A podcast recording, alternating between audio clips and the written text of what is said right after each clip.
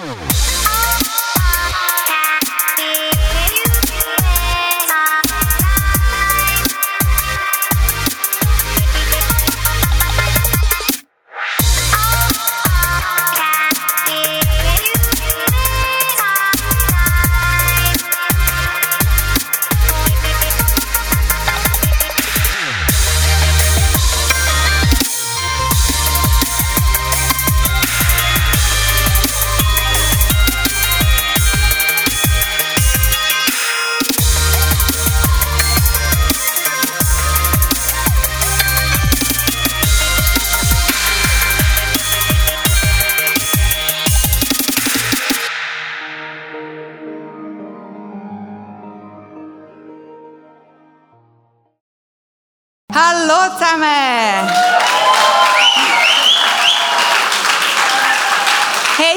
schön, nach äh, zweieinhalb Monaten Babypause wieder zurück zu sein.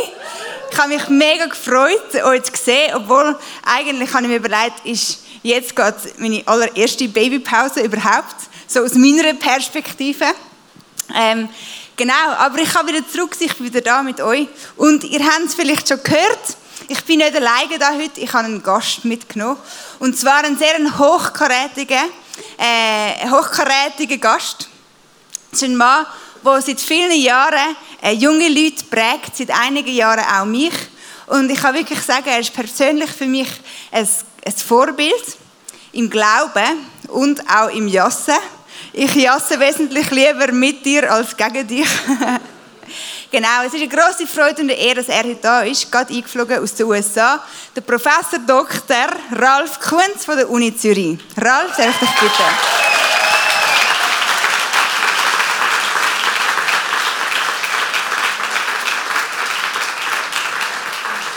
Es ist eine Freude, dich heute da zu haben. Nimm dich Platz. Ich werde dich äh, heute löchern im Namen von uns allen. Und das ist sehr ein Privileg. Wir haben ein paar brennende Fragen. Ich hoffe, du bist parat für brennende Fragen. also, ich bin nachschauen und ich habe gesehen, ähm, du bist seit 18 Jahren Theologieprofessor an der Uni. Ist dir das bewusst? Das ist ja eine lange Zeit. Ähm, und irgendwann hast ja du wahrscheinlich auch klein angefangen was hat dich ursprünglich dazu bewogen, Theologie zu studieren? Mein Großvater. also ich habe offensichtlich als Dreijähriger oder als Zweijähriger habe ich extrem viel geschrauen im Bettli. Und dann hat mein Großvater sich über das Bettli gelehnt, hat das Orakel gesprochen. Er hat gesagt, der wird einmal Pfarrer. Und dann habe ich das äh, sozusagen aufgenommen, das Orakel. Und dann wird man dann irgendwann einmal Professor. Und ich weiß nicht, was man dann noch wird, aber nein, jetzt im Ernst, nein. Also, äh, irgendwie ist für mich ganz wichtig dass ich ähm, so mit 15, 16 jetzt bei mir ähm, so Klick gemacht, weil ich habe dort jemanden kennengelernt, das war der Vater von, von meinem besten Freund hier. Der war Pfarrer in Seebach und äh, das war charismatische Erneuerung, das Landeskirche notabene. Und jeden Mittwochabend äh, hat es, nein, jeden zweiten Mittwoch hat es den Gottesdienst gegeben. Und das war für mich so eine Initialzündung. Dort hatte ich, es war so eine Atmosphäre von der Wahrheit. Und ich habe gemerkt, der dort vorne, der erzählt etwas und es stimmt. Es ist nicht einfach fake. Und das hat mich extrem bewegt. Und ich habe noch ein bisschen Zeit gebraucht, bis ich gemerkt habe, was, es, was mich genau bewegt. Aber das war so der Anfang. Und äh, du hast dann eben nicht nur studiert, sondern du hast dann ordiniert, doktoriert, habilitiert, dekoriert, pensioniert, mariniert. Arniniert, mariniert und so hast du noch vergessen. Also du bist den vollen Weg gegangen und ja, eben hast jetzt, ähm, ich sage jetzt nicht geändert, aber momentan bist du äh, Professor für praktische Theologie. Jetzt äh, heißt das, all deine Kollegen an der Uni sind unpraktisch? Ja, das heißt, das ist genau so. Was, was, was beinhaltet dein Lehrstuhl? Ja, genau. Also das, ist, das ist eine gute Frage. Also praktische Theologie, das ist wie wenn eine praktische Medizin oder praktische Zoologie oder praktische Pädagogik, das ist auch die Praxis. Und es ist wirklich, äh, es ist ein bisschen gespässig, weil äh, vor 200 Jahren hat man eigentlich das, was ich mache, ist noch keine Wissenschaft gewesen. Es sind so mehr so Tipps und Kniffs für Pastoren. kann man sagen. Und es hat hier auch Pastoraltheologie geheißen, Pastorentheologie. Und das ist eigentlich nicht eine Wissenschaft gewesen. Das ist so wie, also, also wenn man Kindergarten gibt, muss man auch irgendwie ein paar Regeln einhalten. Und wenn man Schule gibt, muss man Schulregeln einhalten oder wenn, und so weiter. Und, aber das ist immer mehr spezialisiert und professionalisiert worden. Und heute ist das eben die, der Teil von der Theologie, der darüber nachdenkt, wie man unterrichtet, wie man predigt und wie man seelsorgt. Also du bist so ein der Handwerker unter den Studierten. Ja, der Klempner, der Metzger, der Bäcker, der Schreiner, einfach der, der schaut, dass irgendetwas entsteht, ja, wenn du so willst. Jetzt vielleicht als kleine, kleine Starthilfe. Ich glaube, die meisten von uns können sich vorstellen, äh, was ein Christ in der Kirche macht. Aber nicht alle können sich vorstellen, was machen eigentlich Theologen an der Uni. So, ich schenke dir in dieser Zeit ja, genau. Wasser in. Genau. Ähm, was, was gehört da alles dazu? Was machen eigentlich die Theologen hinter diesen verschlossenen Mauern? Ja, das ist, das ist wirklich ähm, nicht ganz so offensichtlich. Also sind, im Grunde genommen sind es drei Sachen äh, oder drei Bereiche. Und der erste Bereich ist das, was alle machen, die an der Uni lehren.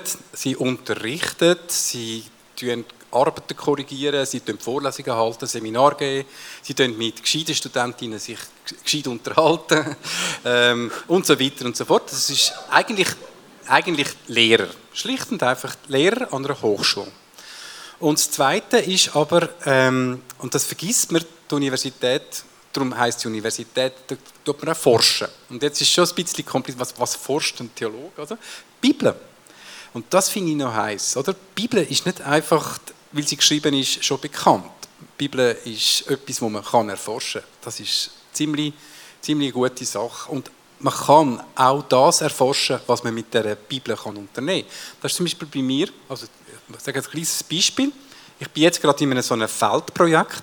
Da gehen wir in eine Kirchengemeinde und sagen dem, dem Pfarrer dort und der Ärztin und der Spitexfrau, hört, wir möchten gerne für euch, für eure Gemeinde, möchten wir gerne Forschung machen und das Ziel von dieser Forschung ist, dass die Gemeinde aufgebaut wird und dass Leute, die eine Not haben, konkret, die Angehörige haben, die demenzkrank sind oder chronisch krank sind, dass die Unterstützung bekommen.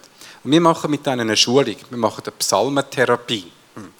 Und jetzt machen wir so eine Schulung, wo man lernt beten, wo man Psalmen beten, wo man aber auch psychosoziale äh, Hilfe bekommt, wo man lernt, wo man, wie man kann mit schwierigen Situationen umgehen kann. Und dann schauen wir, schauen, wie das, was das für eine Wirkung hat in diesem Dorf. Also es ist eine Action Research. Also wir machen eine Aktion und äh, nachher das untersuchen. Und das ist eine ziemlich heiße Geschichte, auf das freue ich mich mega. Das ist geht etwa ein halbes Jahr, ein Jahr und man ist auch mit diesen Leuten unterwegs. Das ist zum Beispiel etwas, was ich jetzt mache. Und dann gibt es noch einen dritten Bereich, das ist jetzt nicht so spannend, das sind Dienstleistungen. Also da gehst du irgendwo hin, musst einen Vortrag halten oder musst Gutachten schreiben und so. So wie jetzt da. Ah. Ah, also meine, das ist natürlich auch Dienstleistung, das stimmt. Aber Dienstleistung, ein grosser Teil, grosser Teil ist einfach stinklangweilig. Also das sind so Gutachten für andere Universitäten und so, so Geschmäuse. Also du bist schon freiwillig da jetzt heute? Heute ist wunderbar. Das ist sind wir alle froh? Ja, ja das ist kein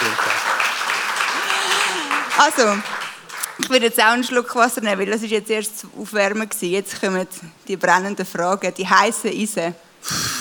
Und zwar... Okay, ich nehme noch einen Schluck. Starte ich äh, mit einer Frage, die oft in der Kirche oder in der Freikirche und auch hier im Twenties äh, so ein bisschen umgeistert. Ähm, und ich stelle sie dir jetzt ganz direkt. Gibt es echte Christen an der Theologischen Fakultät? Wow! ja, Vielleicht. Nein, äh, das ist natürlich eine ziemlich provozierende Frage, das ist klar. Ähm, und es gibt Kollegen und Kolleginnen von mir, die kommen jetzt Bückeli über oder so, oder würden davor säckeln und sagen, das, was ist das? Ist das ein Sekte oder so? Und, ähm, weil natürlich, wenn du unterscheidest zwischen Christen und Nicht-Christen, echten Christen, unechten Christen, falschen Christen und so weiter, hast du natürlich sofort irgendwie, hm, so einen Stempel drauf, bist du eine Frömmlerin, also zum Beispiel die andere Seite. Oder? Mhm. Und äh, von dort her ist es eine heikle Frage. Ich verschrecke bei dieser Frage nicht, weil ich glaube, dass, und das muss man vielleicht muss man sagen, was man unter Christsein versteht. Und dann hat die Frage totale Berechtigung. Äh, Christ, ich sage lieber Christ werden. Christ werden hat etwas zu tun mit einer Entscheidung in seinem Leben, versuchen, Christus immer ähnlicher zu werden. Äh, Im Römerbrief heißt es, dass wir das Ziel von unserem Leben ist, mit Christus gleichgestaltet in seinem Bild. Das heißt, unser, unser Ziel ist Christusähnlichkeit. Das heißt Christ werden. Das ist etwas Wunderschönes. Ich wüsste nichts Schönes und nichts Tieferes. Und das heißt, das ist aber eine Entscheidung. Das ist eine radikale Entscheidung.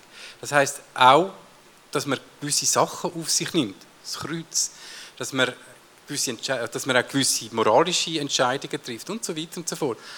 Und das, nicht jeder will das und kann das. Und da müssen wir einfach mal nicht moralisch werten, sondern einfach feststellen, nicht jeder will das, nicht jeder sagt das, nicht jeder will das bekennen. Und von dort her ist die Frage absolut berechtigt.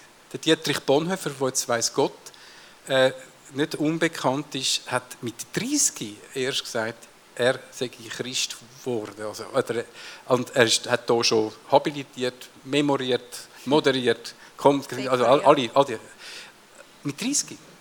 Und das heißt, das ist wirklich etwas, etwas wo, ja, jetzt um auf deine Frage zurückzukommen, ja, es gibt in der theologischen Fakultät ein paar, die Christen werden wollen. also das ist schön. Also wir haben vermutlich eine höhere Dichte von diesen Leuten bei uns, hoffentlich. Ja.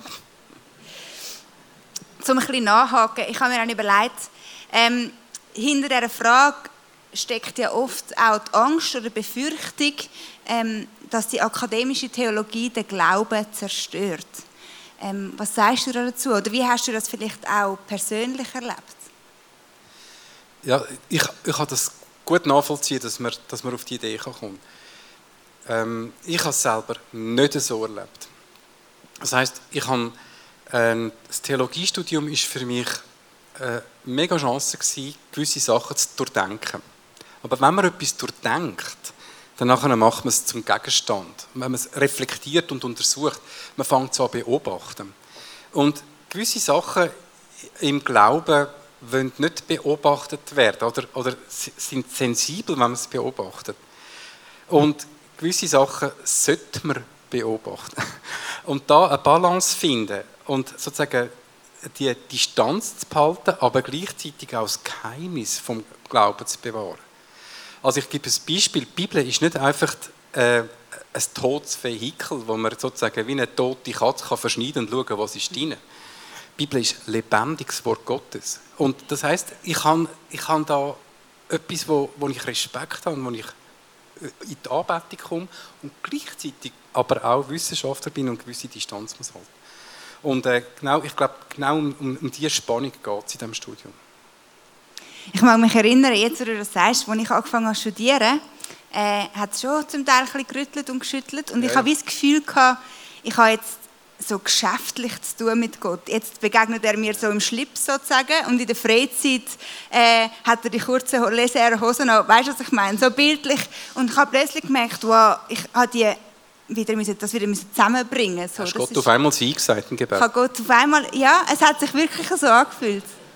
Genau, und am Anfang ist es mega befremdlich. Wir hatten das Gefühl, ja, sind das jetzt die gleichen? Ich erlebe die so unterschiedlich. Also es ist schon, äh, es kann schon holpern, genau, die Distanz. Ja, aber ich finde das ein heißer Punkt. Wenn, also, es kann ja sein, dass man in seinem Glauben, in seiner Begeisterung etwas aufbaut, eine emotionale Welt aufbaut, wo Gott tatsächlich so etwas kann werden wie also kumpelmäßig. Also das kann einem passieren.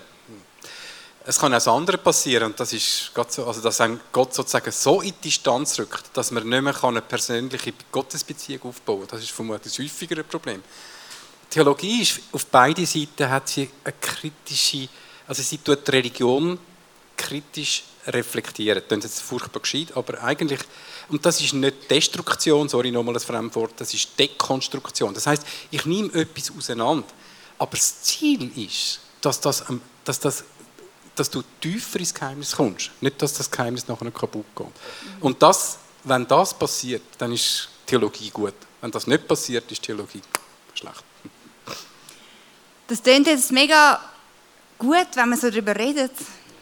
Wie machst du das im Alltag? Wie bringst du die persönliche Frömmigkeit und die manchmal eben so ein bisschen nüchterne äh, wissenschaftliche Theologie zusammen?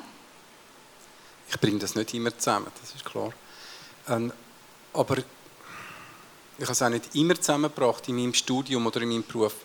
Aber ich habe das Gefühl, in den letzten, den letzten Jahren immer mehr. Und ich bin für das sehr, sehr, sehr dankbar. Und das haben auch, haben mir auch die Studierenden sehr geholfen. Also es kommt auch sehr viel von den Studierenden. Und ich verstehe meinen Beruf immer mehr als auch ein Teil. Ich bin ein Teil von einer Weggemeinschaft, die miteinander unterwegs ist. Von einer geschwisterlichen Weggemeinschaft und nicht nur in einem Lehrer-Schüler-Verhältnis, sondern wir sind unterwegs. Es hat nichts mit Nähe Distanz zu tun, sondern es hat etwas zu tun mit, etwas, mit dem, was das Evangelium selber uns gibt in die Gemeinschaft hinein. Wenn das klar ist, wenn das der Boden ist, ist es auch klar, dass man miteinander in dieser Weggemeinschaft kann Wissenschaft treiben kann. Dass man etwas mal auseinandernehmen kann. Im Vertrauen darauf, dass es nicht zerstörerisch ist. Das heißt, es ist ganz, ganz viel möglich, wenn man miteinander im Vertrauen unterwegs ist. Und das ist die Überzeugung, dass das möglich ist, auch an einer theologischen Fakultät, an einer staatlichen Universität. Die Überzeugung ist in den letzten Jahren bei mir stark gewachsen. Und gibt es dann, äh, also wie muss ich mir das vorstellen, wenn du Bibel liest oder wenn du in deiner persönlichen, in deinem persönlichen Glaubenszeit ja. mit Gott verbringst, äh, machst du dann immer gerade eine riesige Exegese, tust du gerade die Bibel auslegen, Hebräisch, Griechisch, Latinisch, oder tust du über die Verse meditieren, ähm, kannst du da wie abstellen und dich einfach ähm, eben auf das, die Geheimnis, auf das Geheimnis einlassen von der Bibel? Ja, man, das, also wenn du sozusagen als Lebensmittelingenieur, sobald du ein Stück Brot siehst und analysierst und so, so und so viele Vitamine, so, so, das verdirbt den Appetit, oder? Ähm, ich, und Musikwissenschaftler, die irgendwie, also das, da kannst du nicht mehr Musik machen. Und ich glaube, dass es in der Theologie auch so etwas gibt wie einen Spielraum von der Frömmigkeit, einen Spielraum vom geistlichen Leben. Ähm, und dass es etwas zu tun hat, auch mit einer inneren Kultur, ob ich diesen Spielraum weiten kann und nicht immer gerade den Grind anschlagen.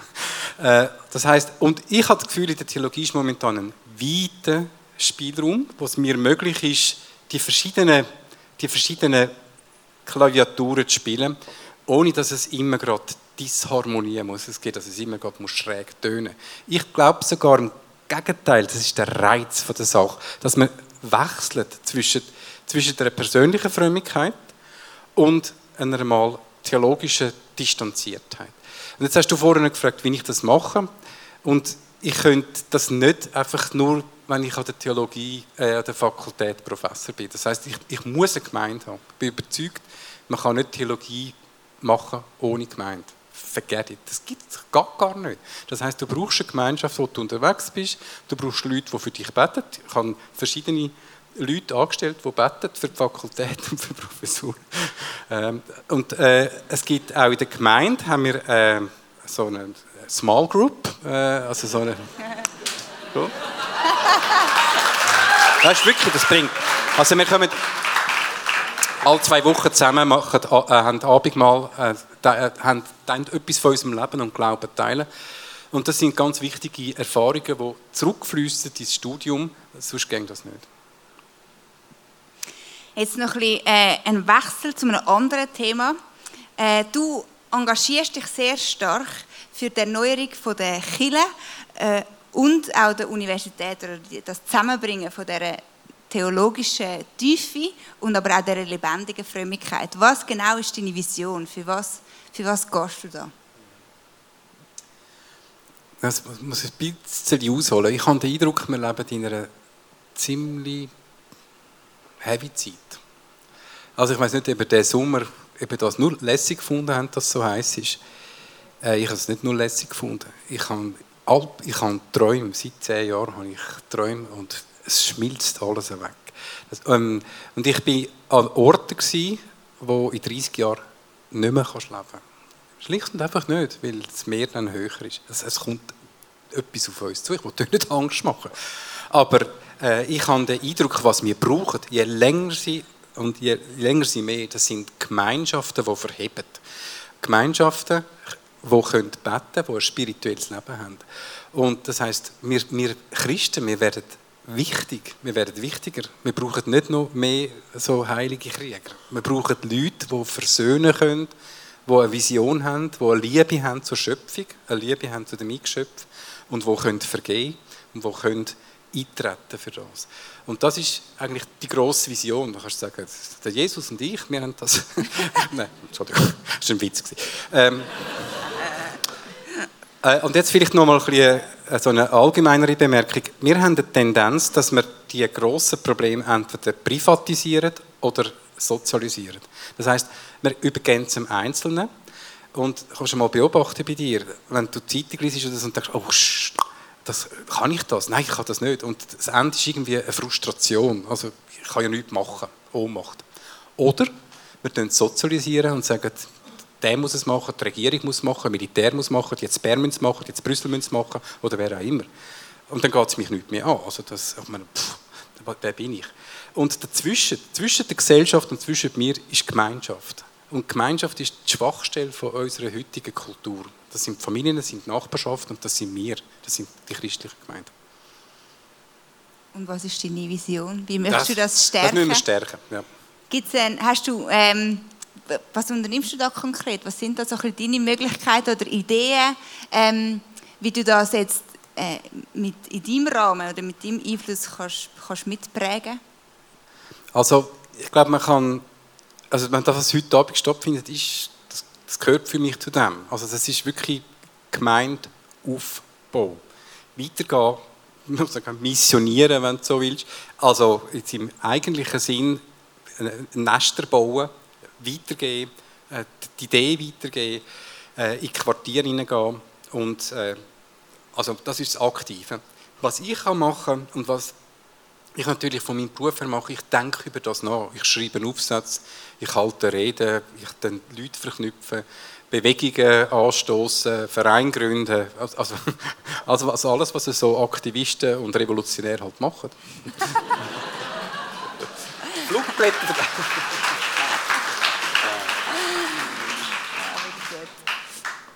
Und äh, etwas, was ich immer wieder erlebe, jetzt aus der Seite der Studenten, dass es da halt gleich so ein einen, einen, christlichen Röstigraben gibt zwischen den Gemeinden äh, und den Nestern, wo, man, wo die Gemeinschaft gelebt wird, und, und der Uni. Äh, und die Mauern sind mir manchmal schon noch ein bisschen zu dick von beiden Seiten äh, von dieser Fakultät. Bei uns ist es im wahrsten Sinne des Wortes so ein eingemauertes Haus. Ähm, wie wie glaubst du, kann man die Brücke schlagen, gegenseitig, dass, das, dass wir da mehr voneinander profitieren, dass die Lebendigkeit darf, ähm, mehr Einzug halten, vielleicht äh, zum Teil in der Theologie und umgekehrt, die, die Theologie ja. Frucht bringen äh, für uns, auf dem, in den Kirchen, in den Gemeinden. Ja, also ich, ich denke, dass es, ähm, also ich würde allen Studierenden bei uns empfehlen, dass, dass sie in einer Gemeinde sind oder in einer Gemeinschaft sind und nicht solo unterwegs sind. Das ist, also das ist schon mal eine Verbindung, die über die Einzelnen geht. Und dann würde ich allen Professoren empfehlen, dass sie irgendwo in einer Gemeinde sind. Das ist eine zweite Verbindung, die über die Individuen geht. Und dann gibt es sicher auch die Möglichkeit von der Forschung. Also wir haben zum Beispiel ähm, jetzt eine größere Geschichte vor, das ist allerdings auf der Doktoratsebene dass alle Doktorierende, also das sind ja Studierende, also Doktor, äh, Doktorstudierende, dass die aktiv in der Gemeinde mitmachen. Sagen sie als jetzt, so wie du jetzt da als Leiterin oder als Pastorin oder als, weiß ich was, sozial, im sozialen Bereich, aber sie sind aktiv dabei und das ist Teil von ihrer Forschung. Und sie bringen das sozusagen zusammen, die Praxis und die Theorie. Und dann gibt es noch ganz viele andere Möglichkeiten. Es gibt zum Beispiel die Möglichkeit, das ist etwas, was wir jetzt versuchen an der Theologischen Fakultät, an einem ganz kleinen Ort, wir versuchen selber ein bisschen gemeint zu sein.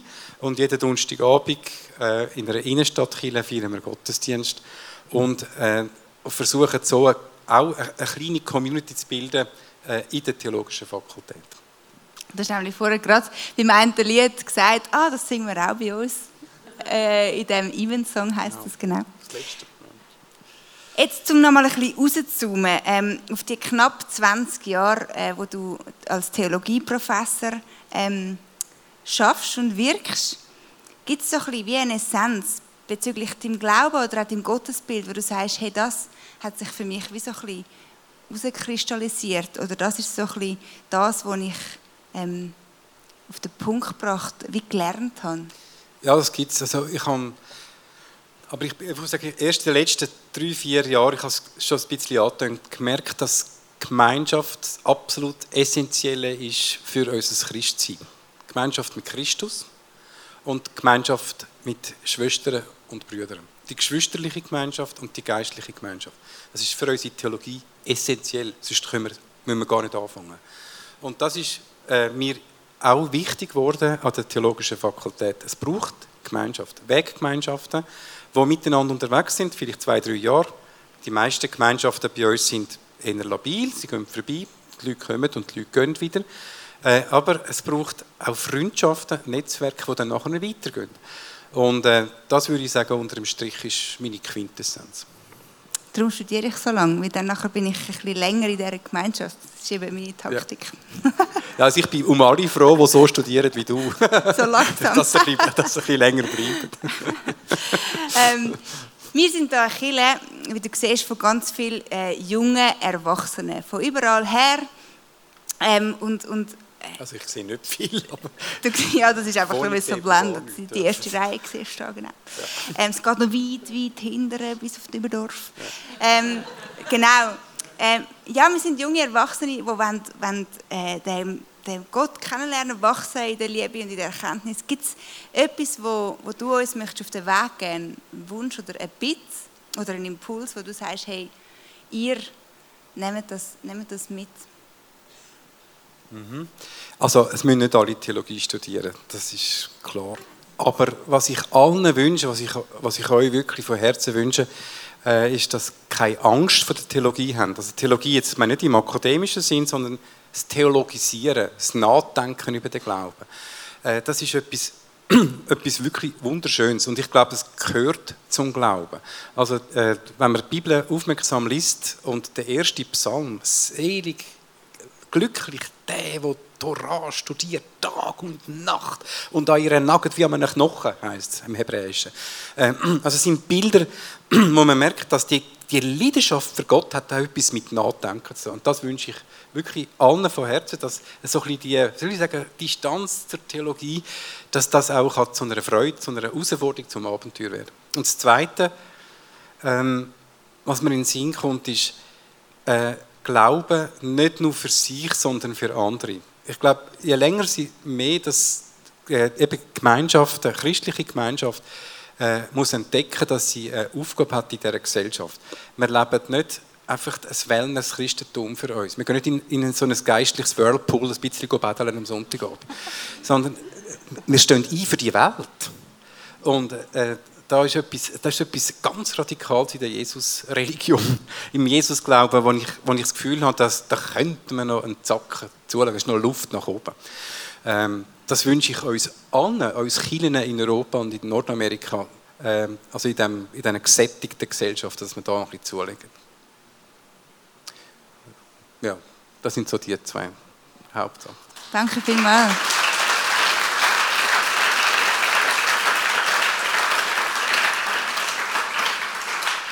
Finde es einfach mega genial, wenn ich sehe, wie wir an so unterschiedlichen Orten äh, können Einfluss nehmen. Äh, In der Uni als Student, als Professor, äh, wo auch immer du bist, ähm, sind wir dort Christ, haben wir die Gemeinschaft da miteinander, aber gehen wir auch wieder raus und sind wir, nehmen wir Einfluss und prägen wir und glaube ich, bauen wir zusammen ähm, an dem Reich Gottes sind wir der eine Lieb Christus und das beeindruckt mich, das bewundere ich. Ähm, das ist so etwas Schönes an der, am Christentum, wie wir in dieser Verschiedenheit miteinander einen Weg gehen und einander ergänzt voneinander kann lernen ähm, Danke vielmals, dass du hast, äh, die, da, die, für deine Offenheit, dass wir dich da ein bisschen können löchern was möglich war in dieser Zeit. Und ähm, ich möchte dich mega gerne bitten, dass du noch mit uns und für uns betest. Und lass uns doch aufstehen zwei.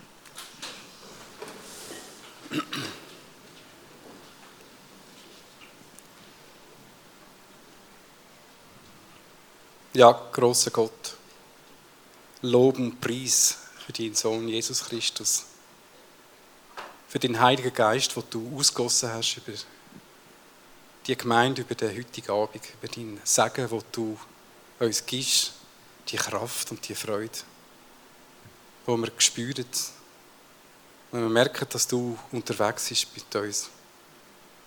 Herr, du bist einfach wunderbar. Ich bitte dich für die Leute da hinten, die jungen Leute, jünger als ich, so viel Kraft, so viel Elan, so viel Vitalität, so viel Begeisterung. Gott, brauchst du das für dein Reich? Brauchst du jeden und jede da rein? Schöpfe das Potenzial aus, bau dein Reich mit ihnen. Und lass sie blühen und wachsen. Zeige ihnen, wie wichtig das sie sind für die Gesellschaft. Für die Gesellschaft, die in schwierigen Zeiten entgegengeht und wo es Menschen braucht, die, die Mut haben und die versöhnen können. Herr, ich bitte dich, dass du mit deinem Geist kommst und Charismen gibst in diese Gemeinde hinein, dass du sie raussendest und dass du sie zu Leuchtfeuer machst für dein Reich. Dein Name sei gelobt in Ewigkeit. Amen.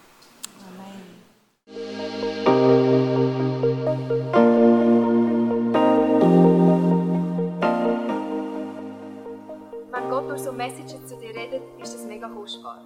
Darum nimm den Schatz unbedingt mit in deinen Alltag. Vielleicht machst du gerade noch eine Notiz zu diesem Thema oder redest mit Jesus in einem Gebet noch selber drüber.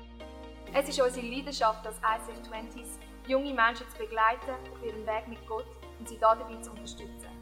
Hey, und wenn du den ICF 20s willst besser kennenlernen dann komm doch vorbei. Wir treffen uns jeden Freitagabend in der Samsung Hall in Stettbach. Du findest uns natürlich auch online, auf Social Media wie Instagram, Facebook und Snapchat. Dort kannst du dich informieren über Smart Groups, Camps oder was sonst noch so bei uns in der Kirche. Danke fürs Hineinklicken. Bis zum nächsten Mal.